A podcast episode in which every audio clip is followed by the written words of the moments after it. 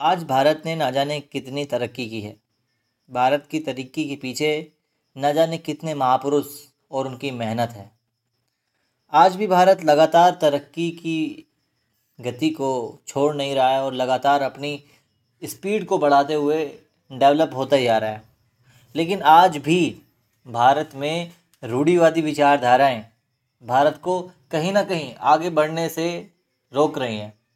भारत की टांग पकड़कर खींच रही हैं और चाहती हैं कि भारत को आगे ना बढ़ाया जाए।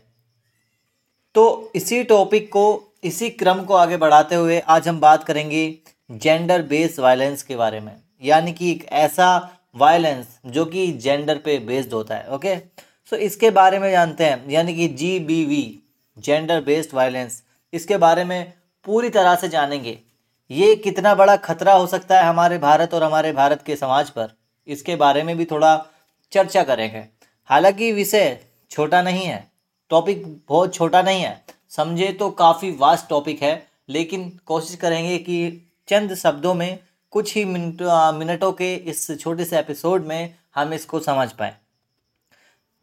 तो अगर हम समझें कि जेंडर बेस्ड वायलेंस क्या है तो ये ऐसा हो सकता है कि जैसे किसी व्यक्ति को फिजिकली या मेंटली क्षति पहुँचती है प्रॉब्लम होती है, हम उसको वायलेंस कह सकते हैं। और जब बात जेंडर की आती है तो फिर इसमें जेंडर को शामिल कर लिया जाता है। अब जेंडर बेस्ड वायलेंस की अगर हम लोग बात करें तो इसमें ninety five percent women females ही होती हैं, जो इसका शिकार होती हैं। क्योंकि सबसे ज़्यादा उन्हीं को उन्हीं को दोषी या फिर कह सकते हैं कि जेंडर को सामने रखकर उनको दोषी का, करार कर दिया जाता है और उन्हीं के साथ फिर जेंडर पर आधारित हिंसाएँ होना शुरू होती है। अब हिंसा के भी कई स्वरूप हो सकते हैं। हिंसा के भी कई टाइप्स हो सकते हैं। कई प्रकार हिंसा के हो सकते हैं, जैसे परिवार में भी हिंसाएँ होती हैं। दरअसल कभी कभी बच्चों में ही लड़ाई होना शुरू हो जाती है बहन भाई में जेंडर पर बेस कुछ ऐसी लड़ाइयाँ हो जाती हैं। तो ये सभी हिंसा होती है जो घरेलू हिंसा होती है दहेज के कारण हिंसा होती है। किसी किसी की बाल विवाह करा देना ये भी एक तरह से कह सकते हैं कि उस समय आ, उनके साथ हुई हिंसा ये भी एक टाइप से जेंडर बेस्ड वायलेंस ही होगा। और इसी के साथ साथ कहते हैं कि कन्या भ्रूण हत्या भी ये एक जो परिवार में हुआ वायलेंस के ही कैटेगरी में आता है। और ऐसे कई सारे एग्जाम्पल्स हैं जिसे हम लोग देखें। क्योंकि परिवार एक अनमोल रत्न है हमारे समाज का। लेकिन कुछ परिवार कह सकते हैं कि कुछ कैटेगरी के परिवार भारत में रूढ़िवादी विचारधाराओं को ख़त्म करना नहीं चाहते वो ये चाहते हैं कि जैसे हम सदा रहे हैं, हम वैसे रहें। क्योंकि अगर हमने अपनी रूढ़िवादी विचारधाराएँ छोड़ दी तो उनको लगता है कि उनका अस्तित्व खत्म हो जाएगा और फिर प्रकृति हमसे एक एक करके बदला लेगी।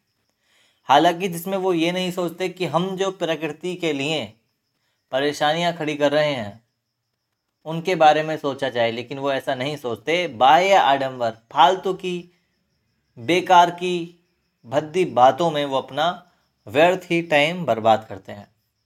तो फिर बोल सकते हैं तो ये तो ही फैमिली में वायलेंस होता है जो कि आप समझ पाए। फिर आ जाता है हमारा कम्युनिटी में भी वायलेंस होता है जिसे आप समझ सकते हैं कि किसी का वर्क प्लेस पे वायलेंस हो गया कोई काम करने गया उसके साथ वहाँ पे वायलेंस हुआ। हो सकते हैं कि किसी दलित स्त्री के जो है साथ आ, कह सकते हैं कि हिंसा हुई कह सकते हैं किसी आ, ट्राइबल वीमेन के साथ कुछ हुआ तो ये सारी किसी के साथ ज़बरदस्ती करना वेश्यावृत्ति करना तो किसी के पास आ, किसी के चेहरे पे तेज़ाब फेंक देना ठीक है सती प्रथा ये सब सारी जो चीज़ें हैं ये कम्युनिटी में आ जाती हैं और ये जब कम्युनिटी बेस्ड वायलेंस बन जाता है। और इसमें भी चाहे वो फैमिली की हो बात चाहे हम कम्युनिटी की करें या फिर हम किसी और की बात करें नाइन्टी फाइव परसेंट से भी ज़्यादा मुझे लगता है हमेशा फीमेल्स ही वायलेंस का शिकार होती है, चाहे वो सेक्सुअल हरासमेंट हो, चाहे वो जेंडर बेस्ड वायलेंस हो। तो इसका रूप स्तर काफ़ी बड़ा है। कह सकते हैं कि इसका इतना बड़ा स्वरूप है, इसका इतना बड़ा रूप है कि हम इसको चंद शब्दों में बयां नहीं कर सकते। ये तब तक बढ़ेगा, तब तक, यानी कि जब तक जब तक हमारी रूढ़ीवादी विचारधाराएँ समाप्त नहीं होती। फिर कह सकते हैं कि दहेज के कारण मृत्यु। आजकल दहेज पहले से भी ज़्यादा मुझे लगता है फ़ैशन बन गया है क्योंकि आजकल उस समय क्या होता था कि आ, पुराने जमाने में पहले का अब से करीब पचास साल साठ साल सौ साल पहले जाएँगे। तो उस समय शिक्षा इतनी नहीं थी। तो लोगों को यही सब एक पता था ऐसा कि यार कोई बात नहीं है सब चलता है। बट आज के ज़माने में देखा जाए तो अब पहले से भी ज़्यादा हो गया है। सौ शादी में से मुझे लगता है कि सेवेंटी टू एट्टी शादियाँ ऐसी होती हैं जिसमें दहेज खुलेआम लिया जाता है और गाँव में तो ये प्रचलन भाई जोरों शोरों से है। अगर आप लोग कहीं शादी की बात करते हो तो सबसे पहले बात आती है कि दहेज में क्या क्या मिला है। और अगर किसी चीज़ की कमी रह जाती है तो फिर स्त्री, लड़की, महिला घरेलू हिंसा का शिकार होती है, उसको प्रताड़ित किया जाता है, अपनी इच्छाओं की मांग की जाती है, उसको घर में पड़े किसी रत्ती कागज़ के बराबर समझा जाता है और फिर यहीं से जन्म होता है हमारे जेंडर बेस्ड वायलेंस का। जेंडर बेस्ड वायलेंस की अगर हम लोग बात करें तो इसमें कई टाइप की जो है वायलेंस भी आ जाते हैं। जैसे कि मैंने हमने बात की, परिवार में वायलेंस हो जाता है फैमिली में कम्युनिटी में होता है, दहेज की वजह से होता है कुछ घरेलू हिंसा डोमेस्टिक वायलेंस भी होता है। तो अगर हम लोग एक रिपोर्ट की माने तो भारत में रहने वाली फोर्टी परसेंट ऐसी लेडीज़ जो शादीशुदा हैं, जिन्होंने कभी ना कभी डोमेस्टिक वायलेंस का सामना करा है, उन्होंने उसको फेस किया है। और थर्टी सेवन परसेंट लेडीज़ ऐसी हैं जिनकी शादी हुई और उन्होंने कभी ना कभी अपने पति की शारीरिक इच्छाओं की पूर्ति ना करने की वजह से घरेलू हिंसा का सामना किया।